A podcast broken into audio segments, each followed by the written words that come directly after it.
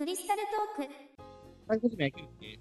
どうも、スーパーヒーローマニアの伊藤弘樹。人は僕を怪獣記憶男と呼びます。はい、じゃあ本日は、えっ、と、な、何の話でしょうか？そうだね、多分ね、このポッドキャストが、この番組が今アップされるのが、多分バレンタインデー2月14日の多分2、3日後とか、そのくらいのバレンタインデー直後の時期だと思うので、ズバリ今回、バレンタインの直後ということで、穂積君と真面目に恋バナをしたいなと思ってるとこなんだよね。それをバレンタインちょ、ちょ、直後って、あ、そうか、もう終わってるから、もう、あれなんですね。タイミング的にちょっとほ変なことになってますけど、普通これうん多分、バレンタインの前にやる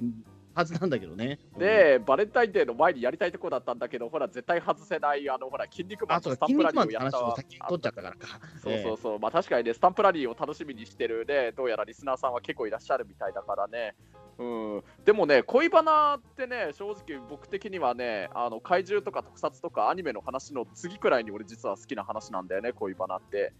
あ、そう、そうなんですか？え、そこと同列に扱われちゃうのが、なんかちょっとあれですけど。うん。あの昔ね、僕がそのほらあの立川で特撮バークリスタルスカイをやってた時もね、結構、まあやっぱり特撮バーだから特撮の話とかよくしてたけれど、あの週末の土曜日とかは朝5時まで深夜の時間帯も営業してたんだけど、あ、僕もいましたね、よく。そうだよ。ね、その時間帯に来てたお客さんと何回か恋バナとかで盛り上がったことがあるよ。マジですか？えー、俺そん、そんなもう、えっ、と、記憶ないですけど、俺は。俺がいた時は盛り上がらなかったんですかね、確かうーん、まあ、穂積君がいた時はね、もっと穂積君とするといろいろ面白い話とかあったかもしれないから、してないかもあ、しれないけどなるほど。一応だから怪獣とかのそっちの話ができるから、まあ、その恋バナのとこには、あの、そのカードを出さなかった感じなんですかね。そうだね、まあ、もし穂積君が恋バナしようぜって言ってたら、周りの人もみんなもそういう流れになってたかもしれないけどね。あーまあ、そんな流れは絶対ないですね。うーんクリスタルスカイはだってあくまでもそのね、特撮バーって銘打ってるから、そういった話をするところではないとは思っていたから、うんねちょっとそれはなんか、ね、クリスタルと、クリスタルスカイのなんかその女子部みたいな感じのね、なんか、俺の知らない部分がなんか出てきて、ちょっとびっくりしたんですけど、今、えーそんなこともあったんですね。なるほど。そうだね、なんかね、お客さんの誰かとなんかそういう話になったりだとかね、まあ実際そうだね、スタッフの女の子とちょっとしたそういう話になったりとか、で、実際、クリスカーに来てたお客さん同士が、なんか本当に結婚したとかそういうのもあったりとかするからね。あ、一組二組くらいいるよ。うん、えーすごいですね。すごいんだよク。リスタルスカイって 2, 2年ぐらいの営業ですもんね、確かに。そうだね 2, 年弱ですか、まあ2年弱だね。うん。あでもその中でなんか2人ね、ゴールインさせたっていうのは、それはもうなかなか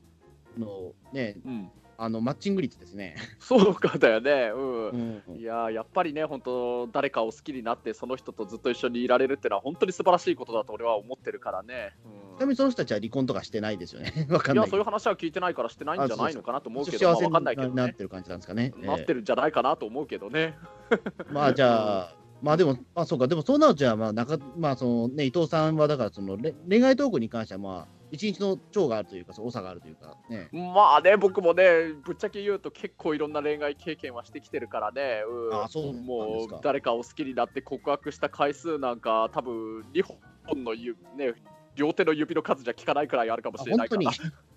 でも極端に言うとそうかもしれないな。本当にごめん、これネタ抜きで。あネタ抜きで本当に10本じゃ収まらないっていう。そうかもしれないね。まあ大抵は振られちゃうんだけどね、それで。まあ大丈夫です。まあ、トラさんとかまあ47本振られてますから、まだまだそうだよね。えートラさんに比べちゃうとさすがにまだ勝てないかな。でもまあ本当にね、あのーほら、穂積君も中澤さんとなんかたまに僕のことで話題のネタにしちゃうことあるかもしれないけど、なんかついつい女の子を見かけちゃうと口説かずにはいられなくてな。まあそれはね、まあそれは本当にでもいいいいいい武器ですよね、でもそれは本当に。えまあね、実際ね、あのー何かな、僕も今年で誕生日になると35になっちゃうけれど、でもね、ええ。まあ結構ね、なんか、時々これ言っていただくんだけど、なんか肌が綺麗だねとか、なんか20代に若く見えるねって言っていただいたりとかするんだけど、ありがたいことに。でも、強いて言うと、その若さを保つ秘訣あるとしたら、常に恋をしてることかな？え あそうなんですか。うんえいやえなるほどね。えそうなんだよ、夫婦。だからね、ず実はずっとクリスタルトークでややりたかったんだよな、恋バナ。だってね、あの、ピータン通信ではさ、なんか、中澤さんと穂積君で結婚観をなんか語るテーマとかやったら、ものすごいなんか、聴取率だったんでしょ？なんか。なんか意外と聞いてくれる人多かったみたいですね。うんまあ僕の話が聞きたいかどうかは分からないんですけど、多分そんな人はいないと思うんだけど、まあ中田さんの場合は、その初恋芸人っていう、うんね、まあねデビュー作で、うんね NHK でドラマ化してるから、その人の結婚観っていうのは、なかなか興味深いものがあるとは思うんですよね。確かにね、うん、うん、僕みたいな事件を調べてる人のけ結婚観なんか比較的どうでもいいと思うんですよ、そこに関しては。でもまあだからこそそんな穂積君の結婚観を聞いてみたいなっていう人ももちろんいたんだとは思うけどね。うん、まあそう、まあ、まあどうなんですかね。まあ比較的だからあれもね、なんかもう、ピータン通信を始めて、まあ、半年以上は経ってた頃なんで、まあ比較的、あの、まあそのあたりにまあ少しもう踏み込んだところも話してもいいのかなっていうところで始めたような気がしますけどね。あそうだったんだね。ほまあそうです。確かにまあ、クリスタルトークの方もうそろそろ1年はた、1年になるのかな、もうそろそろもしかしうたら。えーっと、でもまあ、あまだ3クール目がそろそろ終わるくらいの頃なんじゃないかな、そろそろ、多分ね話数で言うとまだ39、よ40何話とかでしたっけね。うん、まあもうそろそろこれ、仮に1年間やる番組だとしたら、もう最後の4クール目に入っていくくらいの今、タイミングだとは思うよあ、そうね。か。うん一応だから、その、ウルトラマンの39話は超えてる感じですかね、とりあえずそうだね、まあだから半年以上は確かにもう経ってはいるよね、早いもので。うんあじゃあ、じゃあまあ、そろそろ、じゃあ、踏み込んだね話していいのかなと、そうう。そう、しようよ、しようよ。これが例えばね、第3回からやってたら、もうそれはね、あのダメな番組の証拠だと思って そうだよね、だって、それを第3その回でそれやっちゃダメだろうっていう、恋愛観の話なんかする前に、まずお前が誰だよってなっちゃうよね。え そうなんですよ。だなんで、まあ、そろそろまあいいのかなっていう、ええむしろ遅いレベルかもしれないんですけど。まあね、結構満を持してなところはあるね、本当に。うん、まあ、まあ、どういうお客さんが聞いてるか全然わかんないんですけど、どうどうしましょうかね、どういうふうに、まあ、そもそも俺、恋バナっていうのがよく分かってないかもしれないんですよね。ああ、あのまあね、こうんピーター通信の場合は、結婚観っていう、なんかその自分の、えっ、と、まあ、そのかん考える結婚、幸せな結婚とは何かみたいなところから発展していったので、うんその恋バナっていうものに対して、ちょっと分からないんですよ。結婚っていうところから切り崩していった感じがしたんで、うん、なるほど。うん恋バナってなんだろうみたいなところはあるんだけど。うんまあね、あのね、クリスカでもやってたり、他の場所とかでもなる恋バナでね、まあ、よくある始まり方というのが、そこにいる誰かが、自分が今、ちょっと実は好きな人がいて、その人に告白しようかどうか迷ってるんだだとか、どうやったらその人と付き合えるかなとか、そういう話題に自然な感じでなっていて、それにみんながああだこうだアドバイスしていくみたいな、そんな感じなんだよね。なるへそ。なるへそなの。うんなるほど、なるほどな。そううんそうそうこれ2人でやるのは遅刻じゃないですか、でも。まあね、男2人でなんかそういう話をしだしても、それこそ誰得なんだとはなっちゃうかもしれないけれどね。そうですね、これ、うん。うんまああのね、恋バナというか、なんていうか、じゃあ僕と穂積君の2人だけでまさにできる話で言うとしたらさ、これさ、まず穂積君はどう思ってるか分かんないけど、俺は何一つ恥じることなくこれできる話だけどさ、あのね、うん僕と穂積君ってぶっちゃけ言うと、以前あの一緒にあの待ち込んに行ったことがあるんですよね。あります、あります。ええあれそれは何も外れることはないと思うんですけど。ええそうだよね、だから堂々と言うけど、待ち込ん実は僕と穂積君で一緒に行ったことがあるんですよ。3、4回ぐらい行ったことあるんじゃないかな、下手したら。そうだね、そうだね、なんか一回結構なんだかんだ回数は重ねてるような気がするんですよ。そうなんだよね、そもそもなんでマチコンに行こうかと思ったということなんだけれどね、これも言っちゃっていいんだよね。あの、穂積君も僕もぶっちゃけ言うと結婚願望かなり強いんですよ。結婚願望があるんですよ。そうですね。うん。あの頃はだから僕結構け結婚願望が強かった頃だったのもあるし、うん。うん。まあ、えっ、と、まあ、あの頃ちょっとだから恋愛したいな感が多分強かったんでしょうね。僕が多分ね、30なりたてぐらいの頃だから、もう、もうよそうだよ3、ね4年ぐらい前の話なんじゃないかな、多分。えっ、と、あれはね、確確かね、2017年の冬、2016年から2017年にかけてくらいの時期だったんじゃないかなとは思うんだけどね。あじゃあまあ、俺が31になるぐらいかな。なる前か。まあそう、うん、あ多分その前後くらいかなと思うの。うんうん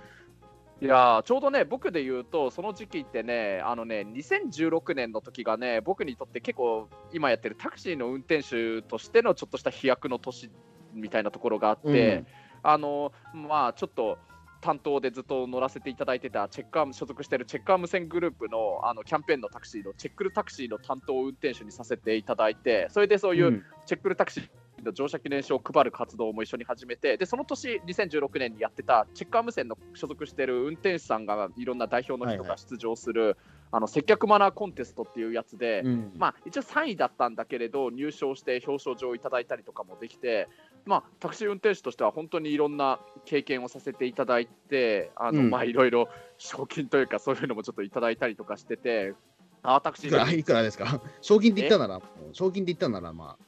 まあ、満単位金の話をしたなら、ちょっとそれは言ってくださいよ。笑いながら、金の話をしたんだったら、ちょっと、ええーと満単位だよ、満単位。はい。ーあ、すごい。うんえー そうだよね。うん、それ10よで、り下ですか？そうだね、それさすがに下だね。あ、そうですか。あ、わかりました。大体わかりました。えーうんじゃあ言うとね、あの優勝者は10万円だけれど、僕は残念ながら優勝まではできなかったから10万まではもらえなかったって感じなるほどはい、いいあねわかりました。えーそうそう、それもあってね、だからタクシー運転手って改めて本当頑張れば頑張った分だけ評価してもらえる仕事だな、これからも頑張るぞってところで、ああ、でもそんな自分にちょっと特定のね、大好きなパートナーの人が欲しいなと僕は思ってしまってね、そしたらちょ年うどね、齢的にもそうなんですよね。そう年齢えー的にそうだよ、僕だって32だったからね。32ですからね。えーうん、そうそうそう、だから、あのあーそろそろ落ち着きたいなとも思ってしまっててね、そんな時に穂積君もなんか結婚願望結構自分もあるっていう話をね、教えてもらって、じゃあ一緒にマチコンというところに行ってみようかってなって、それで行ったのがきっかけだったんだもんね。うんそうですね。でも、あの僕結構マチコンとかって結構比較的参加するんですよ、めちゃめちゃよく。あ、じゃあ僕と一緒の時以外でも結構知ってたのかな。それまでに僕5、6回は行ってますね。あそうなんだ、じゃあマチコンの経験は穂積君の方が断然あるじゃん。というか、マチコン行った回数を穂積君、じゃあ両手の指の数数えるくらいあ、あるってもうもうことだね。10本超えてますよ、それはもちろん。そうなんだ、そんなに経験あったんだ。そそれは今初めて知ったよ。そんな言ってたんだね。ええおーっと、そうですね。マチコンはでも、ほ本当に大学生の頃から行ってますね。えーそうなんだ。大うん積初めて行君がまあったら大学生の頃だったかな。その頃ってまだいわゆるさ世間にまだそのマチコンっていうものがそんなには今みたいに流行り出す前くらいの頃だったよねきっと。あの、なんていうか、えっと、オフ会みたいに近かったかもしれないですね、下手すると。そのなるほどね。その会社が経営してるマチ、その合コンみたいな感じで、マチコンっていう言葉は言わなかったと思うんですけど、うんううんんなんかある程度その一定のお金払ってっていうことはやってたりとか、あそもそも俺でも、えっ、と、10代の頃から言ってるわ。それで言うと。すごいねそれもまた結構混ぜてるね。そうなの。えあの、10代あのこれ本当にな分かる人、多分伊藤さんもしかしたら知ってるかもしれないけど、昔、あのロフトプラスワン、新宿ロフトプラスワンで、ーうん。出会い系プラスワンってあったじゃないですか。あのやってたみたいだね。さすがに僕行かなかったけどやってたのは知ってるよ。うん。そうそう、それこそ、あれです、当時まだ、あのね、純純烈のリーダーの酒井和義さんがうんプロデューサーやられた頃とかに、うんね、あのーその出会い系プラスワンっていうイベントがロ新宿ロフトプラスワンでやってたんですよ。うん、そうなんだ。そうなんですよ。うん、で、あの僕、よくそれに行ってたんですよ、実を言うと。そうなんだ。それはすごいね。はっきり言っちゃうと僕より積極的じゃんよっぽど穂積君の方が。そうですね、そう考えると俺、マチコン経験すげえ長いわ。うん、それすげえな。あれだな、うんあのー女えー、と男性は2000円払って、女性はタダみたいな感じだったな、でも男性の2000円だって安いね、それは。うん今思うと、今、ダン多分マチコンの相場って今、いくらぐらいするんだろう。えーいや、でも4,000安くても5、ぐらい6000とか。うん。あ、もう私、5、6000はいくか、確かに。うん、うんい言ってたような気がするよ、穂積君と一緒に行った時。安いね。へえ。まだ当時、そこまでなんかその出会い系みたいな、出会い系まあ、出会い系っていうことがもうすでになんか当時の時代を感じるんですけど、うん、そうだね。そうです。だからまあ、あんまりだからそこでなんかそのマッチング的なものでお金が儲けられるというのは、あんまり考えられてなかった頃だと思うんですけどね。うんうんうんうんプラス3でも。うん、だからそれを含めると結構俺長いですね、そう考えると。ね。そうなんだ、じゃあそうなっちゃうとさ、なんだ、穂積君の方がそういう意味で断然経験あるんだなって思思ったからさ、これはもう聞かないわけにはいかないけど、そういうマチコンとか、そういう集まりとかで、実際なんかいい人となんかいい感じになったこととかってあったりするの？うーんと、ないですね。あないんだ、やっぱりな、そうそううまくはいかないんだよね。うん、あのー、なんなんですかね、うん、うん。ちょっとね、むうーん難しいところではあるんですけども、うん、あのうまくそのマッチングできるところとそうじゃないところって結構あるんですよね、すごい。うん、うん、あかもねのすごく楽しい時と楽しくない時っていうのは結構あるんですよ。うん、うん、あのあこれはなんか感覚的に俺いけそうだなっていう時は確かにあって、その後連絡先交換みたいなのあったりとかするんですけど、うん、うん、でもい全くうまくいかない時もあるっていうような。うん。まあね、僕もね、穂積君と一緒に行ったあのマチコンとかでもそうだけど、はっきり言っちゃうと、大体は連絡先交換ってできないんだけど、うん、たま。まあ、確かにたまに LINE の ID の交換まではいけたりとかするんだけど、でも連絡先の交換ができればそこで、ね、いいってわけでもなくて、うまく実際それでやり取りができるようになるかっていう、いくつかクリアしなきゃいけないところがあるもんね。うんーんと、そうですね。まあまあ、でもまあ基本的にだから僕、その時はだからなんか、初めて行った時とかってまだ 10, 10代、まあ本当はダメなんでしょうけど、行っちゃったら多分。分。でもそれ、多分ダメだったのかもしれないけど、うん。あのーただ当時俺は大学生でなかったから、10代の時は。うんうん。僕途中でサラリーマン系、サラリーマンやってたんで、高校卒業したら。うんえーだその時にだから、あの、うん一番その最若手の社員だったんで、うん。あのーあれだったんですよね。その、なん職場恋愛とか考えられなかったんですよね、いわゆる。あ、そうなんだね。うん。同期がいなかったんで、うんでしかもその女性がいるとしても、うんなんかもう本当にまあ、25、6の人とかしかいないから、もう恋愛対象ですらないんですよ、まず。まあな、自分が僕がだから18、19の時そうか、25、6か、すごいお、すごい大人のお姉さんだよね。そうなんです。これは僕の方からじゃああえて言うとちょっとエエロ目線では見ちゃうかもしれないかなは大人のお姉さんにいろいろ遊んでもらいたいとは思っちゃうかもしれないけど。でも会社のやつ、それはできないじゃないですか。え まあねまあ。でお互い社会人なわけだしね、うん。えいや、これはちょっときつくないかと思ったんですよ。いわゆるその同期的な人もいないし、うん。そのね、僕以外みんな年上だから、うん。せめてなんかその同世代の友達が欲しかったっていうのがあったんですよね。うん。特に女性だったらなおなおよしみたいなところそうだね。ねうん、うん。ええそれで行ったのが初めてだったかもしれないですね。うん。でもそのロフトプラスワンのそれだって当時でいうとほとんど穂積君が最年少に近いくらいかんな感じだったんじゃないの？あ、そうそうそうまだ10です。そうです。間違いなくそうです。うん。そこに来てる人たちだって結局はやっぱり20代中盤以降とかそのくらいの人たちじゃなかった？どうだった？周りの人たち。ぶっちゃけ周りの人はね、うん、30代、40代とかですね。どあの一番だから間違えちゃったんですよね。だからそういうことで、同世代がいるわけないんだよ、ロフトプラスワンにと思って、後々気づいたら。ええ確かにそうだよな難しいよね、同世代の人、自分がまだ10代だった時に知り合うとなると、確かにあの大学生とかだったら、それこそ合コンか何かをね、すればとかあるかもしれないけど、サークルのなんかの集まりとか、うん。うん。確かに難しいね。そうだね。いや、確かにだから、ロフトプラスワン、すごく居心地が良かったんですよ。あの、なんか、僕、ドリフターズ好きだったんで、ザ・ドリフターズが。で、ドリフナイトとかよく行ってた頃だったんで、ううんん。すごく居心地は良かったんですけど、うん、うん。ただ、確かに同世代いないなということに、行った後気づいたっていう。そうか。うん、あ、じゃあ間違ってるわ、敵やと思って。うん。うん、まあな、まあまあ、でも学それからでもいろいろ、なんかさん、ね、なんかいろんな幅広い世代の方とは、なんか、うん。ね、当時、ミクシーがあったからマイミクになってとかしてましたけど、うん、そうだよね、当時まだツイッターとかそういうのはまだなかったけど、そうだね、ミクシーがすごい流行っててね。マイミク。まあ、ミクシーはもうちょっと後だけど、うん、うんそんなことになったら覚えてますけどね、すごい。うん。そうだったのか、なんか穂積君の方が実はそういう経験はいろいろあったんだなと今初めて聞いたけど、まあ僕の場合はね、そういう意味じゃ普通っちゃ普通なのかな。まああの小学生、中学生、高校生の時にそれぞれの学校で一人ずつ好きな女の子が出にできたってできたって感じだね。みんな同じ同学年の同級生の子で、あのね、まあ、小学生と中学生の時は別に告白するとかまでにはいかなかったけれど、ただ普通に知られてたけどね、周りの友達とかにも、本人も知ってたしね。うんで、あのね、高校生の時に、これたまにあの話してたことあったかもしれないし、それこそミクシーの日記とかにも書いたことあるけど、あのね、高校生の時僕が演劇部に入ってたんだけれど、部活が、うん。その時の演劇部の同級生の女の子のこと好きになって、あのお忘れもしないあの2001年の10月7日の日曜日に告白してるんだけれど、あの人生初告白と人生初振られを経験してしまって、もう気がついたらどうやって帰ったか知らないけど、自分のうちの自分の部屋のベッドの、ね、中で大泣きしてたっていう、そんな甘酸っぱいというか、切ないというか、そういうのがあってね。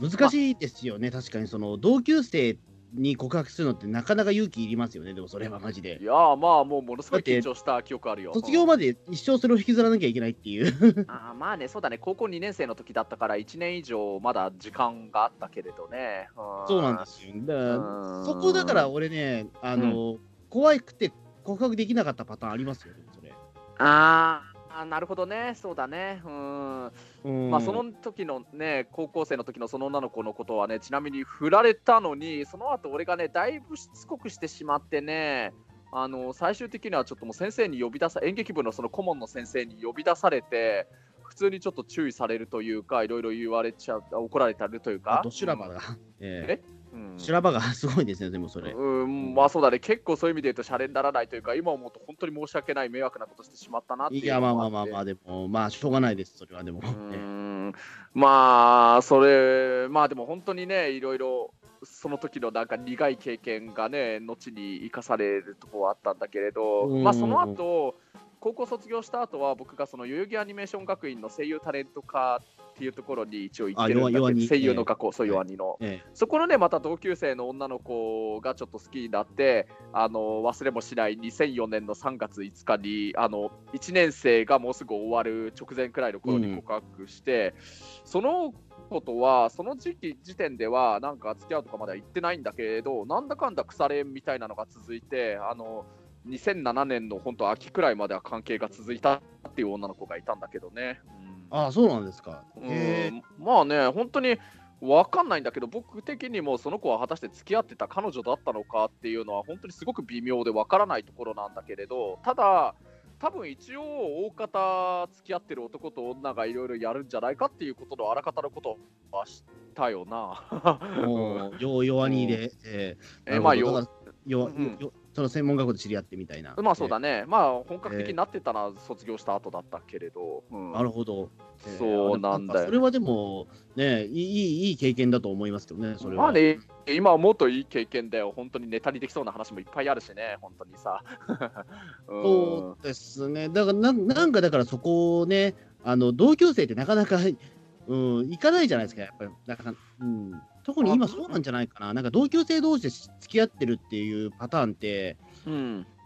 あれでも、なんだろう、その学校生活において何回ぐらい、3, パ三例ぐらいしか知らないかな。うん。全体で。3回？三三三あの僕、いや、僕、あの、その3人ぐらいしか知らないかなっていう同級生同士やってたっていうこあ、とを。公然と言ってて。うんんいやでも僕もね、だいぶやっぱりね、好きになる女の子は自分と同い年の同級生の子っていう時代は長かったよね。で、あとね、僕の知ってる中、だって高校の時の、うんあのその何同級生でカップルになったっていうの、カップル何何組もいたしね、当時、高校生時の時ディア中学校ですね、そう思うと。ええまあね、結構で、いい意味で僕の通ってた高校、バカ学校だったからね、いい意味で、結構いろんな意味で自由で奔放なやつらが多かったんだけどね。うんあ、そうか。あ、ごめんなさい。僕、だからそ、そうか。そこで伊藤さんと比べちゃいけないのか。あの、うんあ僕、そうか。ほぼほぼ男子校みたいなところだからか。そうかああ、。そうだったんだ。え。うん、女女子女子いるんだけど、あの、一クラスに3人、4人しかいないんですよ。あそうなの、あららそこ比べちゃまずい、ダメなのか、そもそもが。うええそれはその3、4人しかいない女の子をめぐって男たちみんなで取り合いになっちゃうな。それはなかったんですよね。あそうなんだ。うん。意外とそれは本当になくて、うんうーん、あの、どう、どう処理してるんだろうっていうようなね、ええ？あったと思うんですけど、ええ。そそうなの？うん、そっか。ででもね、本当実実際ね、僕もね、それで本当にこれは文句なく、僕もそう思ってるし、向こうもそう思ってる文句なく付き合ったっていう彼女ができたのは、でもそれもね、あのその高校の時の、僕が3年生の時に1年生だった僕から見たら2つ下の後輩の女の子に向こうからなんか告白されて付き合ったっていうのが、うんうん。それやっぱり高校のあの後輩の女の子だったからやっぱり高校の時っていろいろあったななんだか、うん僕自身もあったし周りもあったって感じだから、ううんん。そうなんだよ、うん、でもその、うん、そのね彼女と付き合ったっていうのも今思う今から数えるともう10年前のことになっちゃうからね今年で。早いもので、うん。うん。それからは特定の決まった人みたいなのはいるやらいないやら。まあ女の子と遊びに行ったりとかなんかあるっていうのは珍しくないんだけど本当に文句なくね、あの人は俺の彼女だとか向こうも僕のこと彼女彼氏と思ってくれてるとかそこまではないかな。まあいろいろあるんだけどねそれ以降この10年間で、うんどうどうなんですか、それはね、例えば今、伊藤さんも僕ももう30中盤にもうなるじゃないですか。うんううん。ん。っていうことを考えたときに、もうそろそろだから、結婚とかもそろそろ親から言われる頃やないですか。えそうだね。言われるね、うん。え言われますよね。結婚願望はあるよ、本当にとても、うん。うん。そうですね。うん。うん具体的にどうすればいいんでしょうっていうね。ええ。そうだね、そういう話をそうそもだね。そも今今モテたいですかっていうところからそうですよね。なあの、うん。うん。どうまあ今でも熱烈、その高校生ぐらいのファッションでモテたいと思っているかどうかですよね、今。うんうん、あのね、モテるっていう言い方の、それの実際の定義によるかもしれないかな。まあもうモテるとかそういったところではもうないのかもしれないですけどね。うんあのうん。モテるにもちろん越したことはないとは思うよって言い方になっちゃうかもしれないけれど、うん、でもね、うん。なんだろうな、本当にもうごめん、もまさにもうそのモテるって言い方の定義がちょっとそういう意味では分かんないとこあるんだけど、あのね、言ってしまうと俺さ、ごめん、あのね、振られた経験も数多くあるとは言ったけど、申し訳ない、もう自分の鏡見てて、もっとはっきりね、そう考え直せって言われちゃうんだけど、振った経験も何回かあるんだ、実は。何回、2、3回か。なるほど。うん。あじゃあそれはじゃあ十分もももモテてるってことでいいんじゃないですかうね。ーん。まあ振ったというか、ちょっと僕の方からこの人はドキドキできないな、ちょっとお付き合いできないなと思ってしまったというかね。うん。その告白されるっていうのはもうなんかあれですか、えっ、と、うん。ななんていうか、結構どこまで本気だったとかももうありますけど、多分うーんまあうん告白されたというか、何か、まあ僕がその気になれば、普通に付き合えたであろう人ってのはいたね。うんそれはなんかその訳ありとか、例えば人妻とかの人だったりとかあ。そういうのではないかな。あじゃあじゃあじゃあそういうのではない。うんうん まあ、うん、そうだね。人妻とかそういう法律違反的なのはないな。いわゆる面でついてヘラで終わるような人とかだったらいたかもしれないけれど。ううんん、なるほど。うんまあ、それだったらまあ問題はないと思います。まあまあ、そのモテるっていうことに関して言うと、まあ、この30代後半になってくると、まあ、モテの定義というのは基本的にだからもう、結婚してる前提の話が多いと思うんですよね。結婚してて、それであの、えっ、と、まあ、関係を持つわけにいかないから断ってるよっていうことを多分モテと言うと思うんですよね。ああ、そうなんだね。うん。多分ニュアンス的にはそっちのに近いと思うんですよ。うん、逆に言うと、だからその今ここでモテてるっていうことで言うと、あうん。のすごくたただ単にだからその2、3人の人となんか女性と遊んでたりっていうのは、もう逆に言うと、モテじゃなくて、ただのチャラ男になってると思うんですよ。あそうだね、チャラ男だな、視そら。界。うんそうそう。そう。うん。でも、うん高校生の頃は大体そんな感じだと思うんですよね、モテるっていうことで言うと、断る理由はないじゃないですか、高校生ぐらい。うん。まあね、なるほどね。うん。多分高校生とその30代中盤ぐらいになってくると、もうニュアンスが違ってるというか、そのそうそうそうなんで、だから俺、本当まさにそのモテるの定義が今よく分かんなくなってるってそういうことなの？そうですよね、だからまあ、あの今、まあ、モテるというか、やっぱり結婚願望とかの話になっちゃうのかもしれないですね。いや、本当そうなんだよね。やっぱりそういうさ、今、どうしても年齢的にも特定の相手パートナーができたら、そりゃどうしても結婚のことは意識しちゃうだろうからね。うんうーん、そうですね。現現実どう、どうなんですか、今のところは。そのん？うんいや現実的に今の話今、今はどうなんですかね？えモテるかどうかとか、そういうのがいるかどどうかって話。まあ、結婚願望はいまだに強いんですよね。いや、もちろんもちろん、なくなった瞬間ってのは、あはっきりーゼロになった瞬間は一個もないんじゃないかなと思う。多少のテンションの上下みたいなのはあるけれど、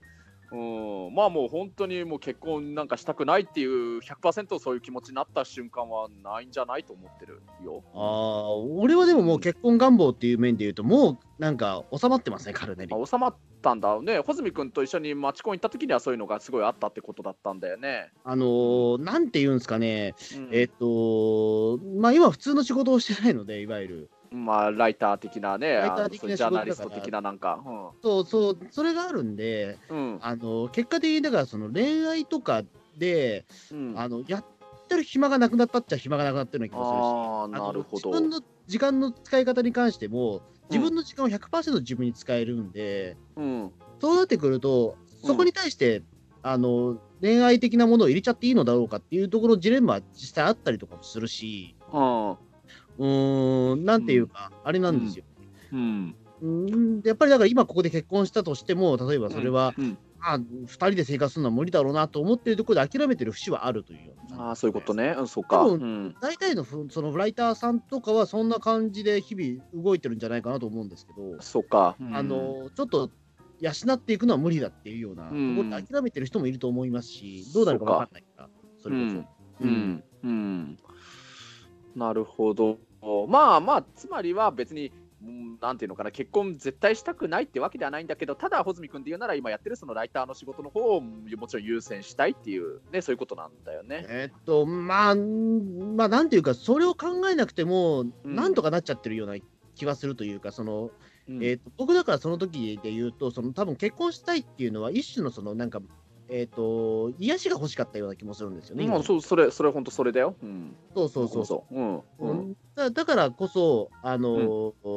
その決まった時間帯にそのやっぱり仕事が終わって、その後の時間は自分の時間になるけども、別にそこは仕事をしなくていいっていうことで言うと、やっぱり何かしらその、えー、と友達が常になんか話の友達みたいな人が欲しいと思うじゃないですか。うん。うん、だから人はバーに行ったりとかすると思うんですよまあまあそうだね。そういうことだよね。うんでもやっぱそれで、やっぱり週、ね、永遠の伴侶というか、そのね、ももっとその深く付き合う友達として、まあ、その結婚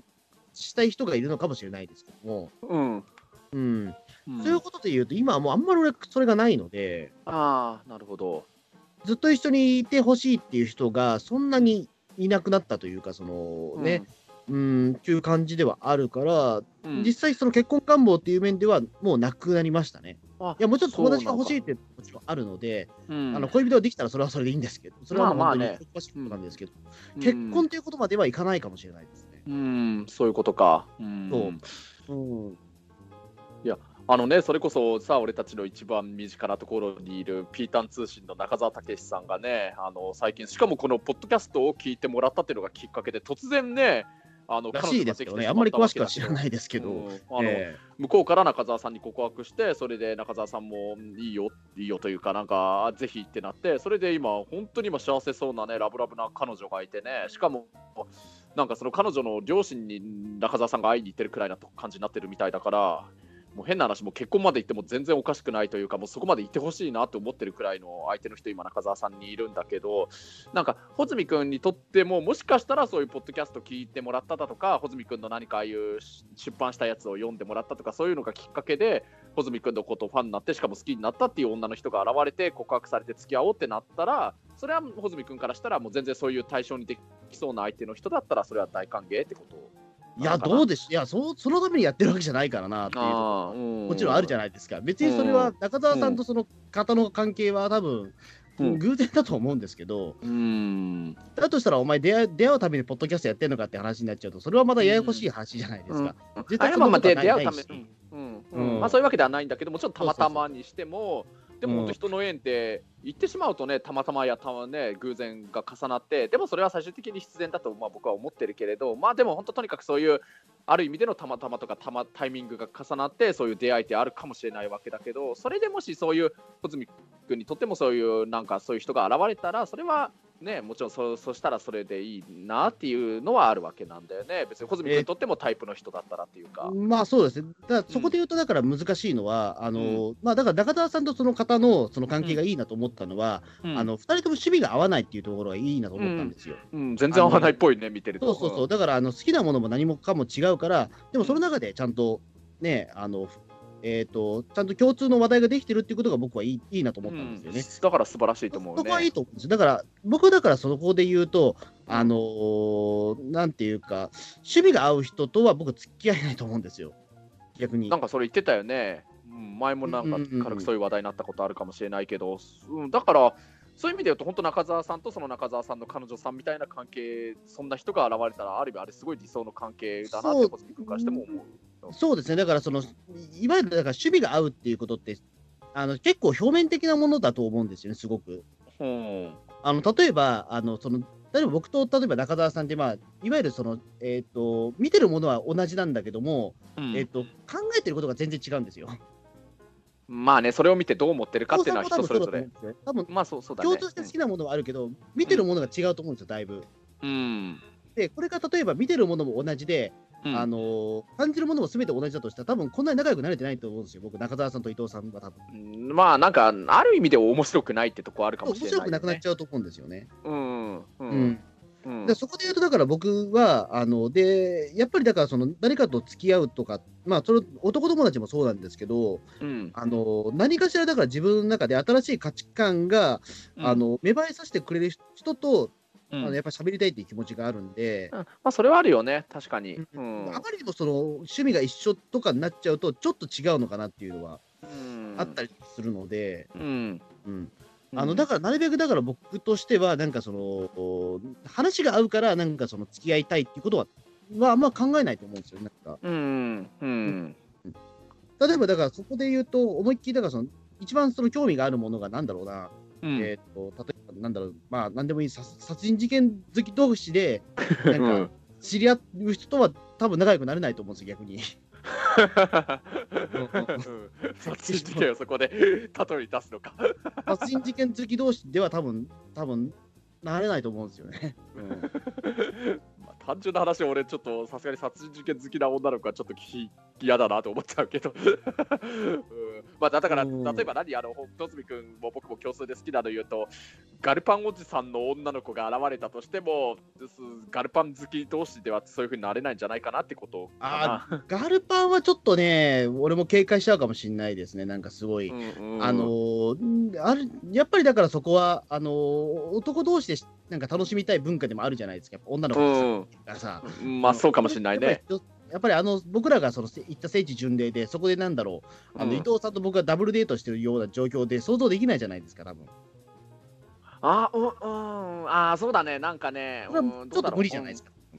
うんまあ、単純な話、俺、もしガルパン好きな彼女ができたとしたら、単純に2人きりで行きたいってなっちゃうかもしれないから、少し理由は違うかもしれないけど、まあ、うんでもやっぱりね、あのねだとしたらもうだからね、いやサ、サオリンの嫁にしたいみたいなこと言わないじゃないですか、その時は絶対。まあ、よっぽど深い関係になって、もうね、どんなことあっても、俺のその彼女がもう一番だよっていう、もう本当に本気でそう思ってるのが、しっかり相手につかん伝わったら、それ以降はネタっぽく言うかもしれないけれど、まあ、付き合いたての頃は言えないよな、そら、うん誤解招きそうだよね。うんそうですね、例えばガルパン全然知らない人に僕が連れていくっていうんだったら、僕、本当にそれはもうやりたいんですよ、逆に言うと。まあね、それもそれで面白そうだもんね。うん。うん、確かにねあの最近、大笑いの歴史も僕、すごい調べてるんで、うんいろんな話はできるんで、ええうん。うん。ええうん。なんで、あのうんそううんなんだろう、僕はとにかくだからその、うんうんと、自分にないものがある人が本当に多分好きになれると思うんですよね。うん。まあ、それもいいと思うよ。うん。うん実際でもそその傾向強いんじゃないかな、多分好きになったパターンと。うん、なんかね、確かにこれね、なんか興味深い感じでね、まあ、中澤さんのその彼女さんも彼女さんの方から中澤さんに告白したみたいだけど、共通点も全くと言っていいくらいないわけだけど、一応ね、俺のその、あのー一応向こうから告白してくれて、文句なく彼女って言えたのはその一人だけかもしれないけど、その僕にとっての元カノというのもね、高校の後輩だけど、オタクってわけでは本当にない、ね、どちらかというと、ええ。本当、浜崎あゆみさんとか安室奈美恵さんとかは好きだけれど、例えば水木奈々さんの歌とかそういうのは、ね、歌えないくらいな、そんな感じの女の子だったけれど、なんかね、なんていうのかな、全然、まあ俺の場合、俺とか穂積君の場合、基本的にオタクなわけだけど、え自分となんか違う感じのタイプの人から、オタクじゃないそういう人からなんかたまにアプローチしてもらえるって場合はあったりするからね。だから、もしかしたら女の人の方も自分のこ自分の知らないことをいろいろ知ってる男の人って魅力的だなって思ってくれる人は結構いるんじゃないかなとは思うかな。うん。うん。まあ、なかなかでもそれをね、僕らも趣味がニッチですからね、あのそういった女性がなかなか現れづらいとは思うんですけど、なかなかうんね。ええ。まあ正直言うと僕の方はね、基本的に少しでも共通点が多くて同じ話ができる人の方が面白いと思っちゃうんだけど付き合う前の段階だと。ただアニメオタクは多分そそうですよね、多分それは。ううんんうん、でも、まあ、実際付き合ってみるとあの僕のななんていうの向こうの知らないことを僕がいろいろ教えてあげられるっていうすごい楽しみもあったしあとね本当そのそれまで俺人生で一回も行ったことなかったけど例えばあのスイーツパラダイスっていういろんなスイーツとかお菓子とか食べ放題のすごいおしゃれなお店とかうん連れてってもらったりだとか、ちょっとなんかいろんなおしゃれな服屋さん行ったりだとかええ。それこそなんかデートで何かな渋谷とか原宿とか表参道とかあたりのおしゃれな場所一緒に歩いたりだとかあの俺の知らないしまあそうだね知らないことをいっぱい教えてもらってそれもすごい楽しかったっていうのはあるから確かにお互いの知らないことをお互い教え合うっていうのもそれもそれですごい楽しいよね。そうなんですよね。だからううんん、そこがだからあの、僕は第一でしちゃうような気はしますけどね。うん、うん、それも全然す素晴らしいことだと。合わなすぎないっていうのはだいぶ大事だと思うんですよね、すごい。ううんん、うん、確かにいいような気がする。確かに。うん。うん。まあなんかね、いうん。だからまあ本当になんか、あの会話が途切れずになんか本当にうん1時間ぐらい喋ってるような人がいいのかもしれへんけどね、それこそ。ううんんまあでもね、本当ね、好きな人、これちょっと本当に経験上でこれ言えることだけど、もう付き合うとかまで仮に行かないにしても、好きな人とって本当会話途切れないよ、本当に。うん、だと思いますね。うん、マジで。もういくら喋っても時間が足りないと思っちゃうもん。うんうん、うんそうですよね。だからまあそこで、うん、いまあや、やっぱりだから、そのなんだろう、まあ、趣味以外のところのやっぱり何か心惹かれ合うものが大事っていう、まあ、本当につまんない話になっちゃいましたけど、いやいやいや、素晴らしい話してるよ。そういった話なんですけど、思うんですけど、うん。多分、ちなみに話しかしてないような気もするけど。いやいや、うん、なんかね、安心感ってのすごい大事かなと思っちゃうかもしれないかな。なんかね、好きな人とかできるとね、しかも本当に、まあ、彼文句なく彼女ってまでいけるかどうかは別にしても、でも本当それに近いとこまでいけるくらいの少し特別な関係、何、友達以上恋人未満かなみたいな、なった人とかは他に、それも含めていいなら何人かいるけれど、いたけれど、あのね、一緒にいるとすごいドキドキしちゃうんだけれど、でもそれそれもあるけど、それ以上に、すごい俺の中で安心感があったの、その相手の、この人と一緒にいられると、すごい自分は安心できるし、リラックスしてるし、安らげるしっていう。それってあなんか女の人、まあ男だからね、俺はあの女の人を好きになるってこういうこと、恋ってこういうもんなのかなって思ったことは何回かあるかな。ううん、ん、そう。うん。なるほど。まあ、この話をし ずっとしてていいのかな、この あんま盛り上がっ、我々だけで盛り上がってる気がしてならないというか これは実際聞いてるリスナーさんはね、どう思ってるかっていうのはあるかもしれないけれど。あなんかだからもう少し、例えばなんかモテるためにこれやってみたいなことなんかありますか？でもなんかあえて。いやーまあ、みたいなこと。それで言うと、俺ね、モテ、少なくともモテるって言い方、自分で言えるほど例えばそのね、うんうん。何かしらその動いてますかっていうところを聞きたいですね。えっとね、っていうか、どうすればねっていうところはあると思うんですよね。えあのね、まあ結果らしい結果は残してないけれど、でもこれもまたね、本当、あのお女の人と2人きりで遊びに行ったりだとか、ちょっといろいろ深い話したりだとか、うん。まあ、さっき言ったそういう友達以上恋人未満というか、まあ、とにかく2人できりで遊びに行くとか、そういうの自体は、これは言っちゃうと、正直俺珍しくないんだよね、ぶっちゃけ言うと。うん。うん、だから本当、モテるの定義が本当わからないんだけれど、うん、あのね、そういう人とあの、ね、会った時だからモテるっていうのとまた別の話かもしれないけど、俺がやってることで言うと、これはもう本当に別に嘘つくこと必要は全くないことなんだけど、自分の正直に思ったことだけでいいんだけど、それが相手の人にとってのいいことだったら、俺はもうあの恥ずかしからずに口に出して褒める。ああ、でもそれは大事ですよね、確かね。うんうん、別に思ってもないことを言う、まるでね、そういう、なんていうの、こびるように言う必要なんか全くないの。あのうんでも、一応さ、自分がさ、その人とは会いたいとか、遊びに行きたいとか、ご飯食べに行きたいと思った相手の人なわけなんだから、あのその時点で絶対その人のことをあ会いたいな、遊びに行きたいなって思った理由って絶対あるわけだからさ。うんうんそれをその人に対して思ったそのいいところ、その人の魅力をその人本人にこう自分はこう思ってるよっていうのを伝えてや伝えることかな。あのね、でこれもね、うん、もちろんね、あんまりね、見た目、単純な見た目だけを褒めすぎるのもちょっといけないのかな。まあ、もちろん別に計算がね、あるわけですもんね。そうそうそう、まあ、例えば本当、それなりに可愛い人とか綺麗な人とかだったらね、もちろん嬉しくないわけはないと思うんだけど、ただ単純な見た目を褒められるのは別にね、男ってみんな単純だからさ、言われ慣れてるところはあると思うんだけど、でも例えば内面的なところかな、あのあこういう話をすると笑ってくれるんだねだとか、本当になんか、なんていうのかな、明るい気分になれるねとか、ちょっと具体的なことを忘れちゃったかもしれないけど、あでも例えば何かの話で盛り上がったら、それ本当詳しいね、いろいろそのことをちょっと教えてほしいなとか、まあそういうのを言うと、相手の人は笑顔になってくれたかな。うん、あー。もうなんか本当になんかそれはもう、なんか、週刊プレイボーイに乗ってもおかしくないような今、感じの、もう実用的なもう、あれですね、もうテクニックですねまあ本当ね、あのまあ俺からしたら別に何一つ自分は難しいことしてるつもりはないから、ね、そうすればいいんじゃないかなと思うんだけど、とにかく恥ずかしがらないことだよね。あのね、これ言ったら相手は嫌な気持ちになるんだろうなっていうのは絶対それは言わない方がいいけれど、ただ、これ言ったら相手喜んでいい気持ちになってくれる、いい気分になってくれるだろうなと思ったことは本当に恥ずかしがらずにね、もう言え言えばいいじゃんってことなの。うん。うん。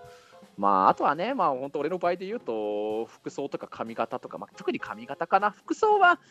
なんかね、あのそこまで自分でし心配するほど、あんまり服装のことをこうした方がいいよって言われたことはないけど、まあ、髪型はとにかく僕の場合で言うと、いろいろ言われちゃうから、そういうデートのするときは、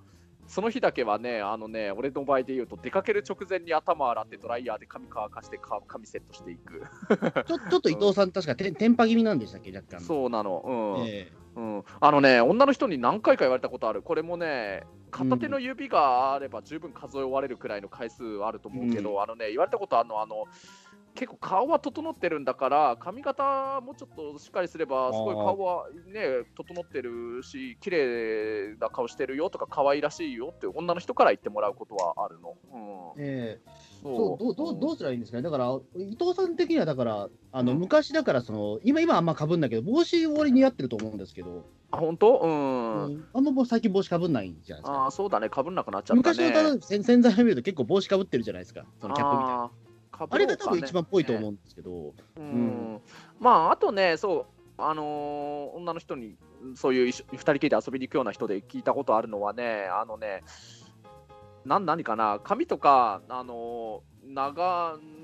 長めにしててもいいかそれとも短い方がいいって聞いて、でもそうなると大抵あの髪短くした方がいいよって言われるから髪切っちゃうんだけどね。あのねあと例えば帽子とかかぶると似合うかなとかそういうの聞いてみてもいいかもね。まあだから本当自分のあこの人とそういうパートナーになりたいなって思った人に、その人のな好みのタイプに合わせればいいんじゃないかなって俺は思うけどね。俺自身でそういう服装とか髪型に何にもこだわり自分ではないからね。好きななるほど。うん、好きな人の好きな格好が自分の好きな格好って感じなの。ああ、それはでも大事かもしれないですね。俺はなんだかんだで自己主張が激しい服装ですから。うんまあ、穂積君はまず服装はすごいおしゃれなすごい服着てるもんね。うん、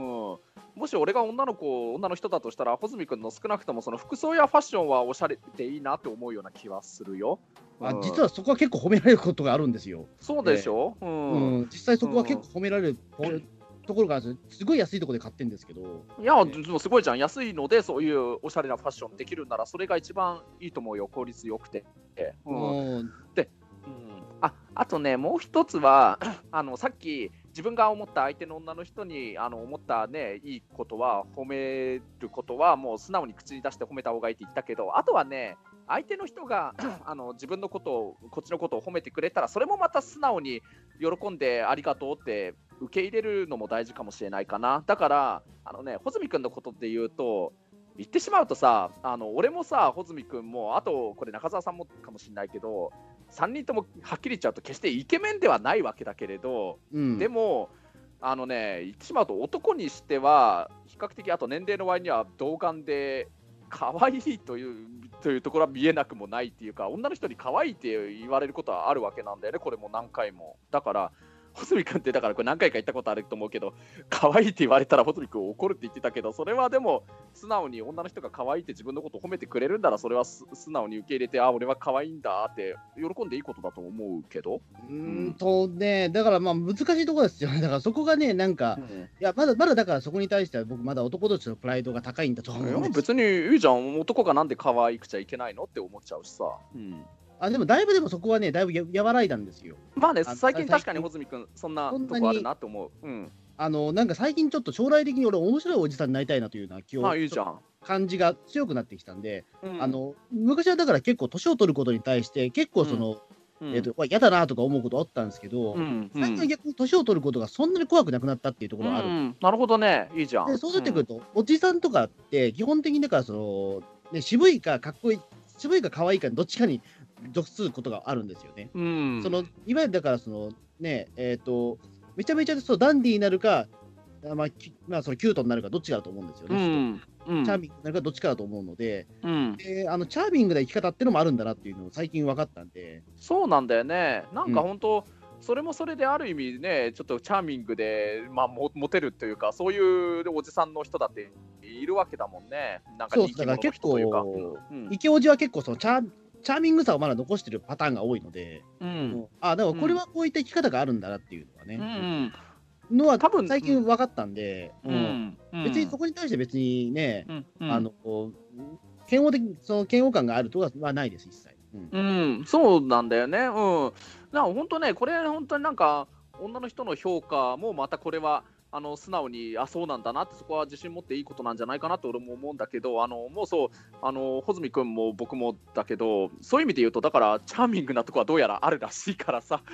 いやどうなんですか？それは自分で言えない言わないでしょそれはでもなかなか。まあまあねでもまあもしね本当可愛いとかそういうの褒めてもらえるんだとしたらそれは素直にね全然受け入れちゃっていいことだと思うかな。うん。だからまあうん。まあだから本当ねあのいいことはお互い褒め合えればそれでいいような気はするかな、うん、と僕は思うかも。うん。うん。まあそうですね、だからまあそこはね、うん。まあ、じゃ若干自分も大人になったなというのは気はするんですけどね。うん、うん。いいんだと思うよ、それで。うん、ね、うん。まあだから俺、うん、まあ俺はそうしてるくらいかな。あうんまあそ、まあそうですね、まあその受け入れるってことは大大事ですよね、いわゆる。そうだね、うん、受け入れることと、あと、本当に向こうがこれ言ったら喜んでくれるかなって思ったことは、もう素直に恥ずかしがらずに口に出すこと、いずれにせよ、だから恥ずかしがらないことなのかな、うん、素直にな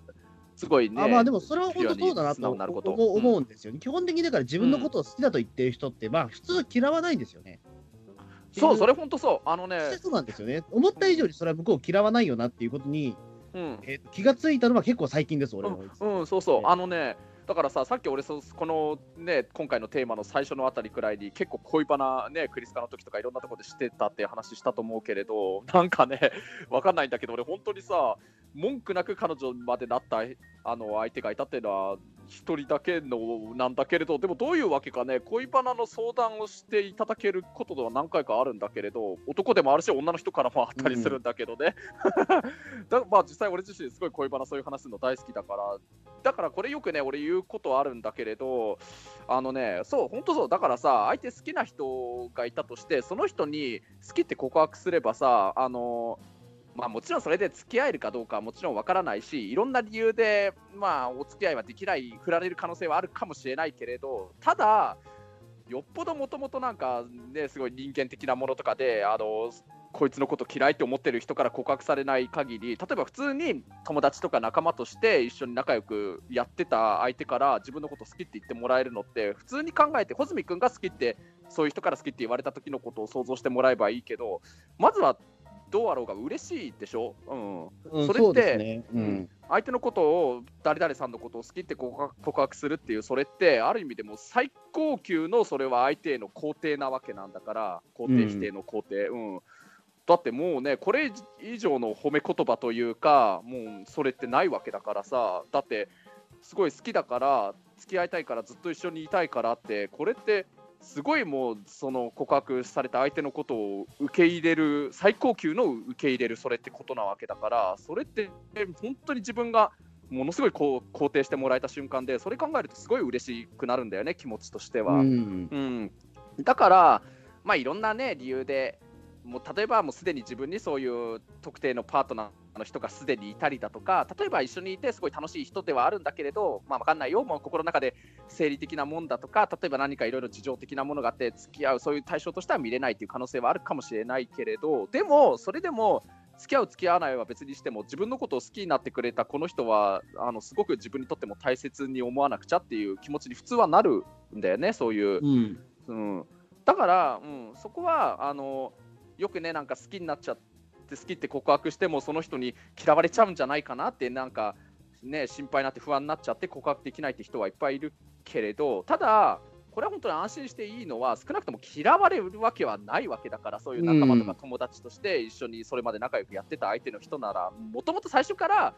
自分のことを嫌ってる相手に好きって言ったらそれはまた別だけどただそれまで仲間として大切な友達としてあの一緒にやってきた人だったら嫌いにそんななるわけはないんだから。あ、うん、まあそうなんですよ。だから俺結構だからそこでね、うん、考えてしまうのは、多分小学校ぐらいだったかな、なんかあの、うん、あれなんですよね、その好きだって言った人がすごく困って泣いてしまったことがあるっていうのはね。あまあまあ小学生の時はまたちょっとあるじゃないですか。そういうことはあるから。若干そこはね、まだ引きずってるところがあるのかなと思う、うん、まあね、中澤さんだってさ、ほら、初恋芸人でもあったけど、あの佐藤君と付き合うくらいなら死んだ方がましよとか、それはうん、あれはまあそね、うん。あのそこまでハードではないんですけど、うん。あのその好意を寄せられるっていうことに考えてもなかった子だったから、逆にそこで困ってしまったらしいんですけど、うーん。まああのね、また小学生の時のまだ本当に心身が発達する前の子供の頃はまた話が別だけれど、ただね、ね俺たちも、ね、しかも相手の人ももう二十歳、20代もそこそこになってる、それ以降のもういい大人は、もう言ってしまえばそれまでの人生で肯定された経験もあれば、い言ってしまうと否定された経験もあるわけだから、いろいろ経験ああでも、でも、二十歳を超えてからもそれ一回あるわ、でも、ええ。えそうなの？ああのあいや、そんな、あの泣かれたことありますね。ええ。ーその人はもともとその告白されたされてないを別にして穂積君のことが嫌いだったのかないとか。や嫌いではなかったと思うんだけどうんな。あじゃあそれはま多たちょっとな。分そういう関係にしたくなかったのかもしれないですけど、うん。いまだにそれは続いてますよ。あうん続いてるの友関係が、達友達として。ええ。うん。まあなら、うん。まあ、だからそこはもう、おあのなんていうか、流してます、俺も。ええ。うん、そっか、え。うん、あとね、そのね、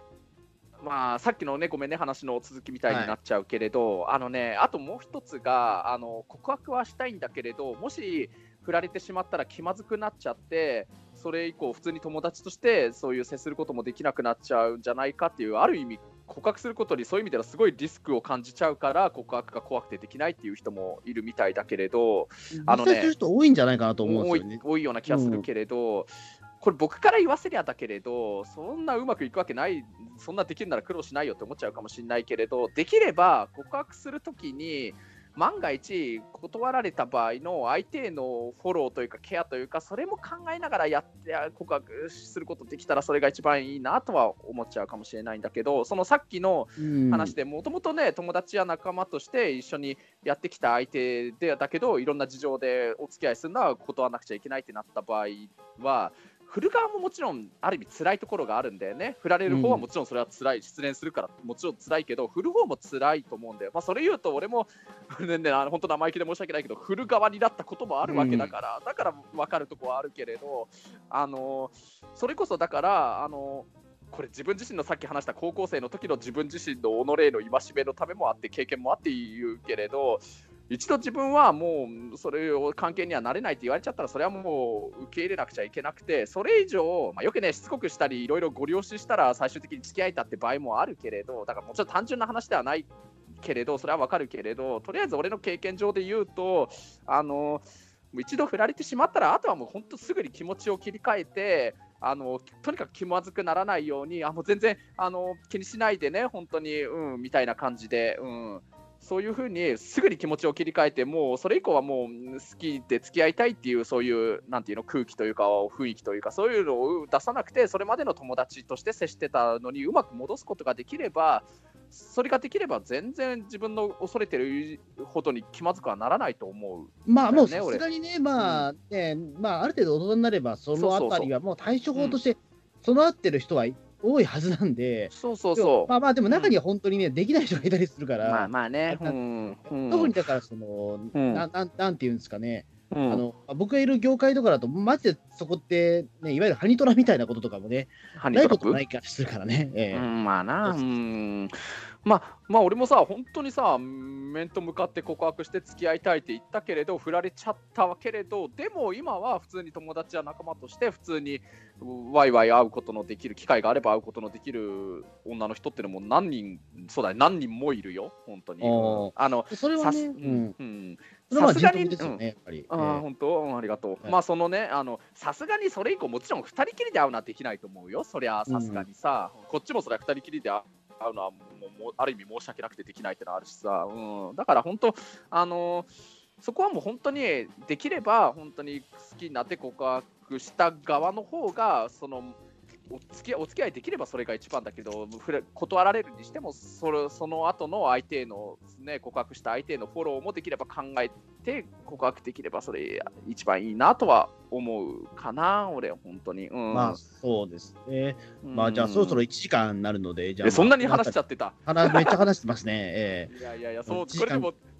でもこれで俺、あの本当に恋バナって特撮やアニメの話を次くらいに実は大好きってのこれ、ね、熱量、熱気が伝わってきたでしょ、これ。まあ伝わってきましたけど、まあもうもういいかなっていう感じそうか、そうか。時間忘れて話しちゃってたよ。ごめん。いつもこうやって俺熱くなっちゃうんだよ。熱量がは、ね、熱量はすごいんですけど、終着点がやっぱ見えねえな、この話だと思って、やっぱりそのね、アニメとか特撮ではないから、最終回がないんですよ、この話はやっぱりね。うんまあ、つまりそれだけ人類にとって例外というのはもう永遠のテーマだと思うよ、本当に。だから、永遠のテーマというか、もうそれがもう、なんていうか、その人類のすべての、まあ、テーマっちゃテーマですから、やっぱりそれはね。いや、俺、本当にさ、最終回なんて語れるわけがないんですね。人は何で生まれてきたかというと、もう大切なパートナーを見つけて、そのパートナーと添い遂げて、まあ、あと言ってしまうと、だから子孫を残して次につなげるため、そのために生まれてきてるって、俺、本気で思ってるからね、俺。うん、だから、子孫をだからね、繁栄させるためでやるならね、別にいろんな方法あるわけですからね。うん、でも、そうじゃないっていうところでね。ええ、うん、うんまあまあまあ、ういや、本当ね、人間には他の動物にはない難しさがあるような気がするけど、でもだから面白いと本気で思ってるからね。うん、はい、うんまあそうですね。まあじゃあそんな感じで、じゃあ1時間 なれそうなので、じゃあそろそろ切ります。はい。はい。はい、いや、じゃあありがとうございました。皆さん、本当暑苦しくてすみませんでした。はい、どうも。はい